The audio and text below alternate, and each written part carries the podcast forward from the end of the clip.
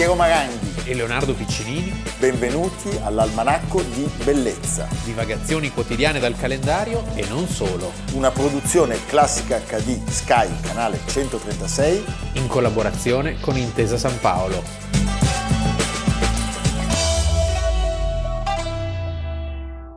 Almanacco di Bellezza, 18 luglio, Piero Maranghi. Leonardo Piccinini.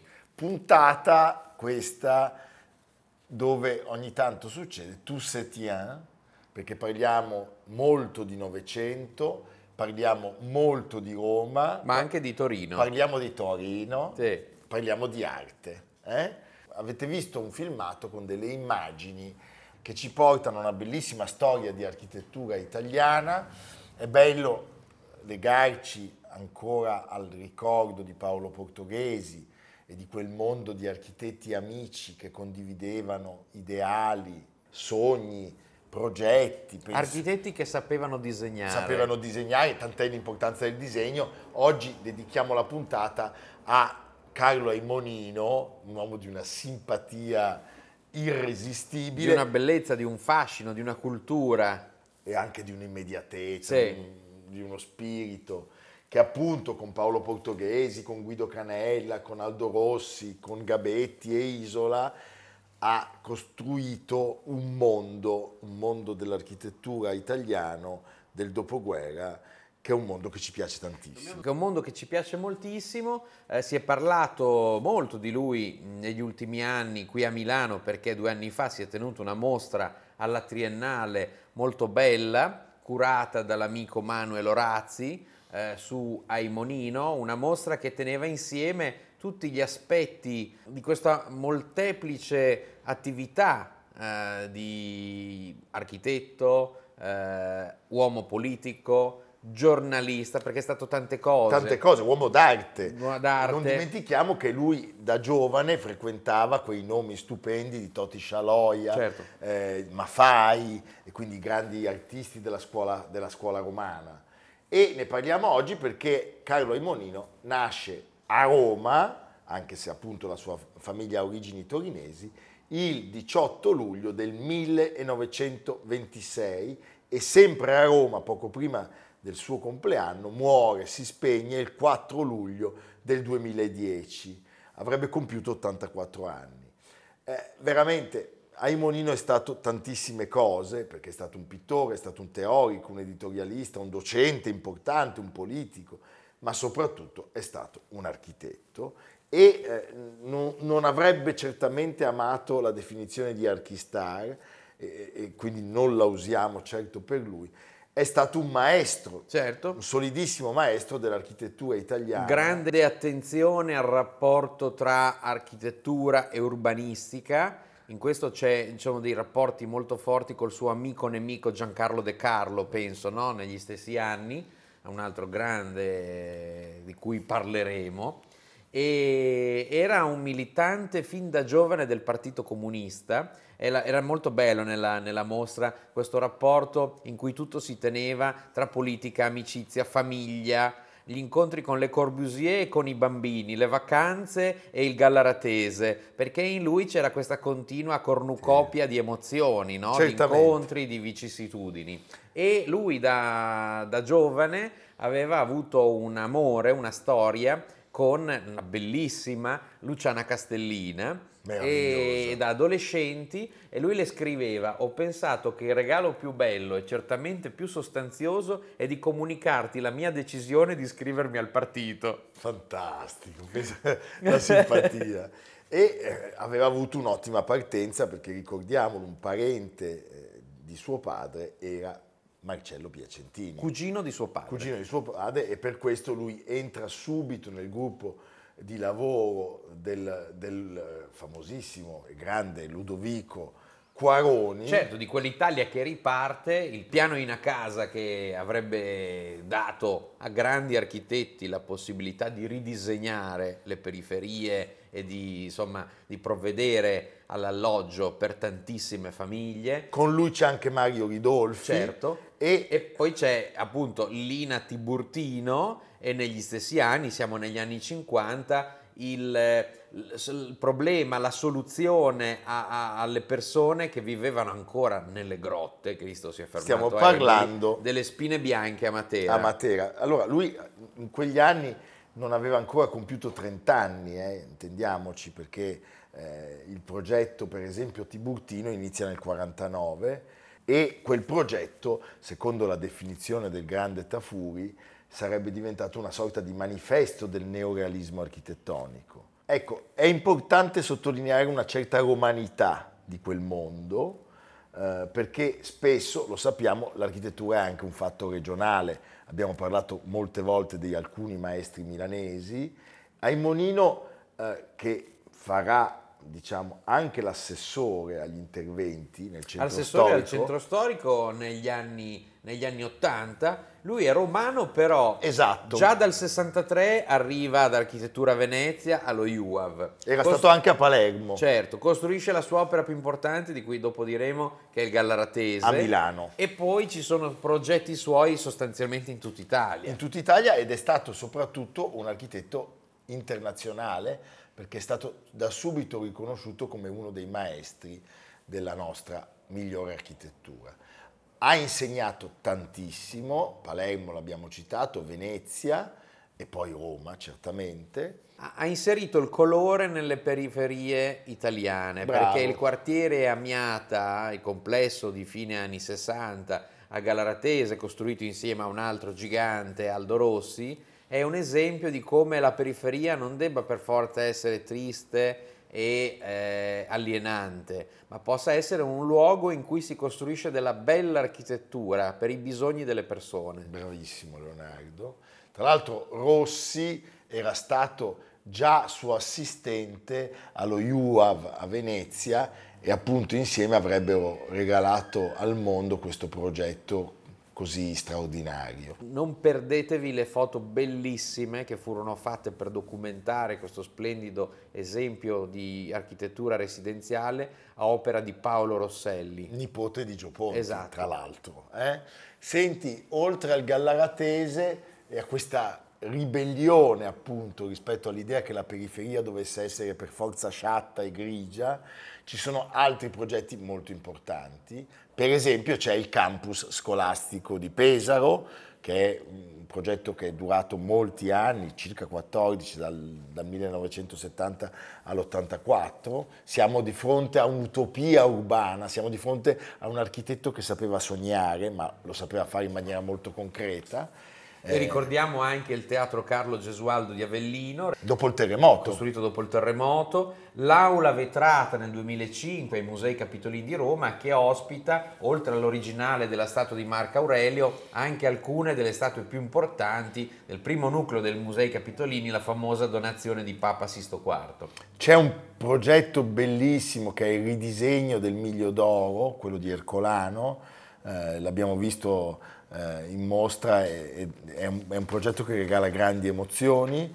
I progetti di Carlo Aimonino non sono tantissimi, è la qualità che ci interessa eh, e soprattutto ci interessa la qualità di tutte le sue professioni. La qualità del suo pensiero. Del suo pensiero, cioè... cioè l'uomo Aimonino è un uomo che non si può incasellare in una, così, in una serie di edifici uno dopo l'altro ma che va considerata come appunto ha fatto questa mostra che era molto preziosa per nella sua motivo, complessità, sì, nella sua interezza, nella sua qualità umana. Ed era, devo dirti, anche un uomo straordinariamente eh, spiritoso, sottile, brutale anche. Io ho avuto la felicità di incontrarlo perché abbiamo organizzato una mostra dedicata a lui e agli altri architetti appunto che ho citato prima e lui è venuto a fare una lezione in cui gli studenti alla fine erano in brodo di giuggiole, cioè si sono divertiti come matti e hanno ascoltato con entusiasmo. Eh, si ricordano anche i suoi testi, è molto importante, per esempio Origine e sviluppo della città moderna e il significato delle città.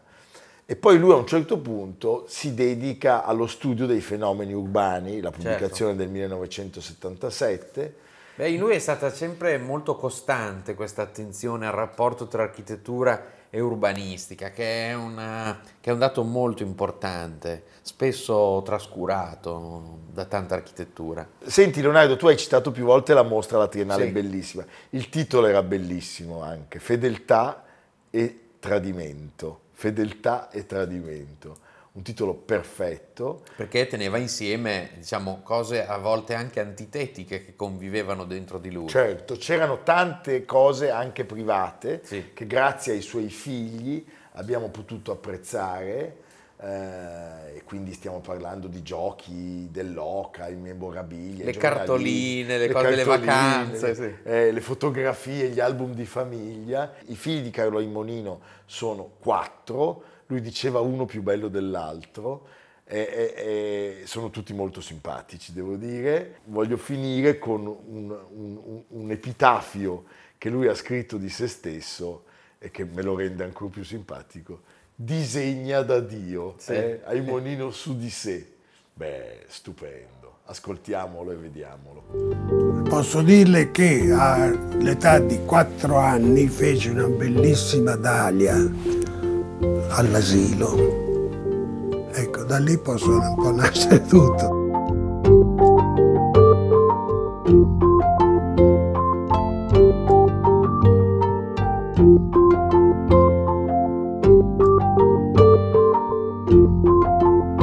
Cioè per, per- sì, per rappresentare poi, in fondo uno anche col disegno rappresenta, di trasmettere se stesso ma anche con gli altri, insomma è uno scambio. ecco. Fiamma d'amore, marze nel petto, ero pittore, divenni architetto.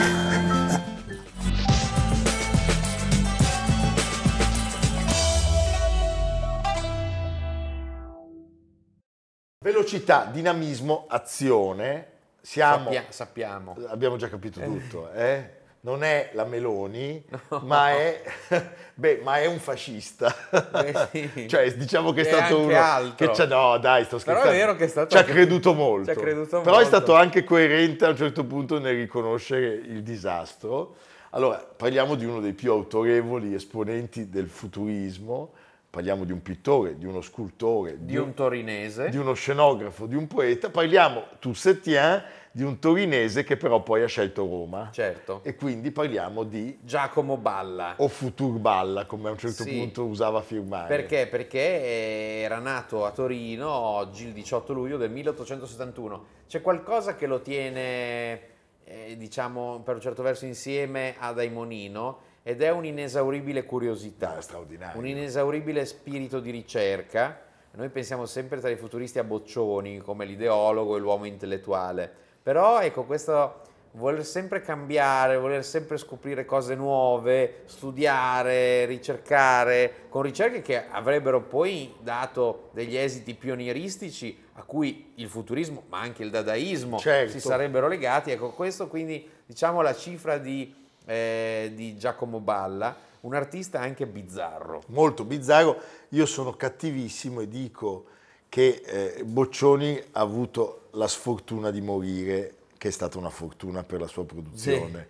Balla è vissuto troppo e ogni tanto quindi ci capita di, come dire, di imbatterci in, in alcuni eh, tardo Balla. Cardo Balla Che- che, che- che hanno delle, Sì. delle cose interessanti perché non, sono, non è il ritorno all'ordine No, certo. è una cosa diversa, no? sembra quasi un fumetto per certi versi. Sì. Ehm, Quasi pop art. Sì, eh? forse lui insomma diciamo, era stanco di tutta questa semi-astrazione, di tutti questi giochi ottici. Lui si metteva dalla parte dell'occhio e dell'occhio anche eh, ottico, cioè della fotografia, Della fotografia. e descriveva quello che vede l'occhio, più che la figura dell'immaginazione, proprio la pura visione. La pura visione. È figlio di un chimico industriale, appassionato fotografo e dilettante e questa passione servirà appunto a, a- a dare in lui questo, questo carattere artistico. La madre fa la sarta, si chiama Lucia Giannotti.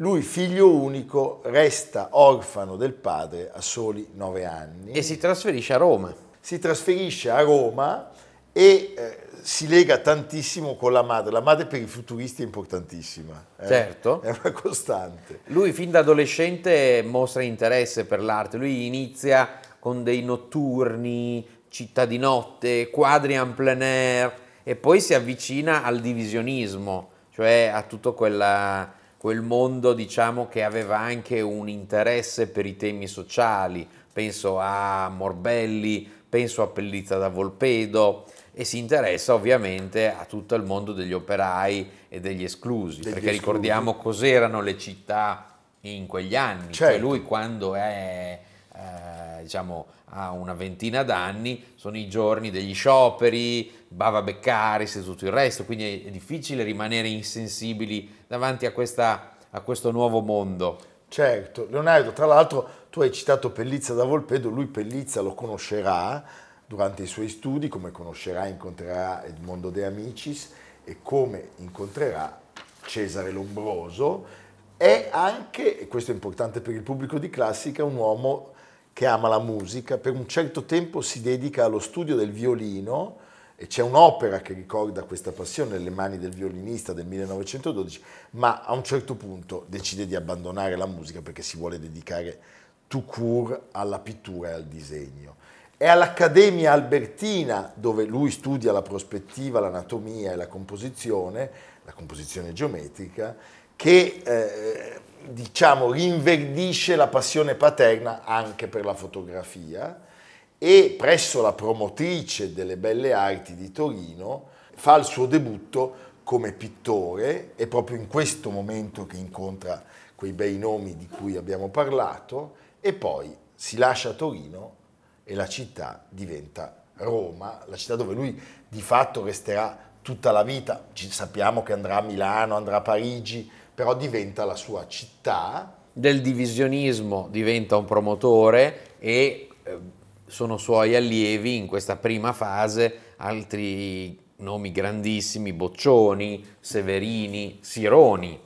Poi nel 1900 appunto eh, visita Parigi, rimane colpito dal lavoro dei neo-impressionisti, torna a Roma e il pointillisme, il puntinista, il puntinista, Sì. eh? che peraltro si comincia, adatta- comincia questo interesse per la luce, per la luce, per la sperimentazione, per l'atmosfera, per il movimento, eh, per la scomposizione della luce. Sono anni molto intensi, di continua ricerca, senza mai pace, diciamo. Certo, Eh, per non sbagliare si sposa anche lui con una sarta, eh, lo stesso mestiere della adorata madre, sposa Elisa Marcucci in Campidoglio nel 1904 e nascono due figlie che hanno dei nomi molto molto eh, adatti a questa, a questa- a questa realtà. Luce ed Elica. Mi viene in Elica- mente la figlia di Marconi Elettra. Elettra, Luce Balla e Elica Balla. Sì. Eh? Va bene. Nel febbraio del 10, lo sappiamo, l'abbiamo citato tante volte, con Boccioni, con Carrà, con Russolo e con Severini c'è la firma di Balla sul manifesto dei pittori futuristi. a cui poi segue il manifesto tecnico della pittura futurista. Certo. e in entrambi i documenti c'è una fiducia illimitata nel progresso, la fine delle vecchie ideologie che vengono bollate come passatismo. Noi siamo nauseati dalla pigrizia vile e dall'incessante sfruttamento delle glorie antiche. Per gli altri popoli l'Italia è ancora una terra di morti, un'immensa Pompei biancheggiante di sepolcri. L'Italia invece rinasce. E ancora pensate, dice, possiamo noi rimanere insensibili alla frenetica attività delle grandi capitali, alla psicologia nuovissima del nottambulismo, alle figure febbrili del viveur, della cocotte, della pache e dell'alcolizzato? E quindi insomma sono tutti dei, dei- abbastanza dei deliri, largo ai giovani, ai violenti, Ai violenti, ai temerari. ai temerari. Però ci sono anche delle indicazioni, ecco, di espressione, di, di- di elementi eh, estetici e tecnici, quindi l'abbandono della prospettiva tradizionale. E la moltiplicazione dei punti di vista, Sì. che è quello che poi noi vediamo nella sua pittura più che in, in ogni altro autore Non c'è eh, dubbio. del, del movimento. Cioè una Lo figura... vedete qua a Milano, Museo del Novecento, una bambina che corre sul balcone ecco, per capire immediatamente quello di cui stiamo parlando. Certo, figure che appaiono e scompaiono incessantemente e quindi si, si, moltiplicano, si deformano. I cavalli da corsa e quelli di balla sono proprio i cavalli da corsa futuristi, non hanno quattro gambe ma ne hanno, ne hanno 20. Eh? Sembra quasi in queste opere di vedere la, la, la, una pellicola. È, è, l'idea della pellicola, certo. è molto cinematografico e con la svolta futurista cambiano anche i soggetti, che sono sempre più astratti, eh, cambia la firma, leggiamo appunto Futurballa, e eh, le tele sono anche, diciamo, quelle di questo periodo, quelle più famose perché sono piene di questa energia esplosiva, c'è un ritmo, c'è un'intensità. Pensate a Velocità di automobili del 1913, pensate a quella opera stupenda che è Dinamismo di un cane al guinzaglio del 1912. Eh.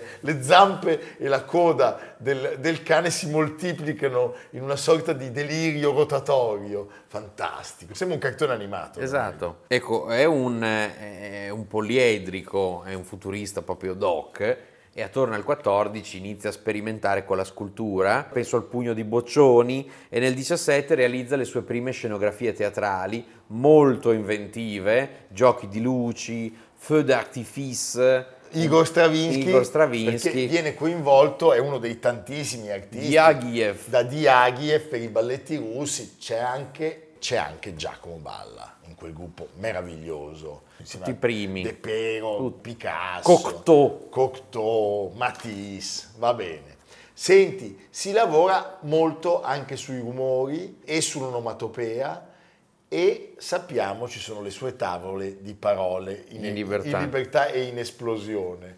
Lui però c'è da dire che rimane sempre fedele ai suoi ideali, mentre i colleghi, lo sappiamo, li abbandonano. E arriva e arriva il mascellone. Sì. Tant'è che, lo sappiamo, la sua statua eh, raffigurante Mussolini, eh, quella con la dicitura sono, sono venuto a dare un governo all'Italia. all'Italia. Beh, è un'opera che gli viene consegnata direttamente al, al, al duce e lui diventa l'artista del fascismo. Certo, la critica, solo, e la critica lo incensa. Lo incensa, proprio eh, sviolinate. Mm a un certo punto però... Un'opera pregevolissima dell'artista Giacomo, Giacomo Valla, Valla è stata oggi consegnata a Sua Eccellenza il Cavaliere Benito Mussolini. però a un certo punto c'è il passo indietro, cioè lui dice avevo dedicato con fede sincera, sincera, io credo alla sincerità di Balla, tutte le mie energie alle ricerche rinnovatrici, ma a un certo punto mi sono trovato insieme a individui opportunisti e arrivisti eh dalle tendenze più affaristiche che artistiche. Benvenuto. Tristissimo. Eh? Ci sarà poi un ritorno tardivo al figurativismo. Lui si spegne a Roma nel 1958, aveva 86 anni e viene sepolto al cimitero del Verano. Giacomo Balla. Alle nostre spalle Boom Boom, il libro Bunga Bunga dell'almanacco di bellezza, il Bunga Bunga è un'altra ah, cosa, no, sì, non è molto sì. futurista, va bene, comprate il libro dell'almanacco per piacere e tu sei spaventato, hai visto? Sì. Con l'elastico si spaventa. E eh, domani doppio appuntamento. Appuntamento, yes. Sì. Appuntamento matto, con punte mess. Punte mess. Ecco, eh, punte mess è molto Domani è molto Bologna, Bologna, Piazza Maggiore, è finito il cinema ritrovato, ma va avanti sotto le stelle del cinema il nome della rosa, presente Jean-Jacques Hannot, che compierà a ottobre 80 109 anni, anni. No, 80 anni. Tra, e ci sarà anche la famiglia di Umberto Eco, quindi un grande omaggio a, a questi giganti. Eh, e a Torino invece il Mauto, il Museo dell'Automobile, che è presieduto dal nostro amico Benedetto, Benedetto Camerana, Camerana, e il Mauto celebra, non Benedetto che è più giovane, ma il Mauto invece celebra 90 anni. 90 anni perché fu fondato il 19 luglio del 1933 eh, una mostra, una storia al futuro, visitabile fino all'8 ottobre, e domani la Mille Miglia delle Idee, quindi una maratona di incontri e talk sulla storia e sul futuro dell'auto, ma anche sul museo come luogo di memoria, eccetera, eccetera. Come ha detto il nostro Benedetto Camerana, non siamo più monotematici e dedicati solo alla conservazione delle auto storiche. Ci sono temi come restauro, design, sport, futuro. In autunno, con partner importanti, e spero anche l'almanacco di bellezza, lanceremo una grande mostra su futuro e sostenibilità dell'automobile. Eh, ci devono chiamare. Eh sì, eh. Benedetto. Benedetto, allora. Dai, poi c'è quel bellissimo murale tarido di Casorati quando entri al Museo dell'Automobile. Esatto. Io cerco sempre di portare via delle piastrelline. Ah, pensavo delle automobili. No, anche le automobili, sì, l'Isotta, Fra- l'Isotta Fraschini. Io Mi vorrei, piacerebbe. vorrei gi- mi Il piacerebbe quello po- po- cantare. il clacson quello po- po- Popi, popi. Sì. Va bene. Stiamo andando, è evidente che Non cambiate canale, linea ai programmi, ai, ai programmi della rete, i programmi della rete. Eh, siamo felici. Sì, Ci a vediamo domani. domani. Almanacco di bellezza a cura di Piero Maranghi e Leonardo Piccini. Con Lucia Simioni, Samantha Chiodini, Silvia Corbetta, Jacopo Ghilardotti, Paolo Faroni, Stefano Puppini. Realizzato da Amerigo Daveri, Domenico Catano, Luigi Consolandi, Simone Manganello, Valentino Puppini. Una produzione classica HD, Sky Canale 136 in collaborazione con Intesa San Paolo.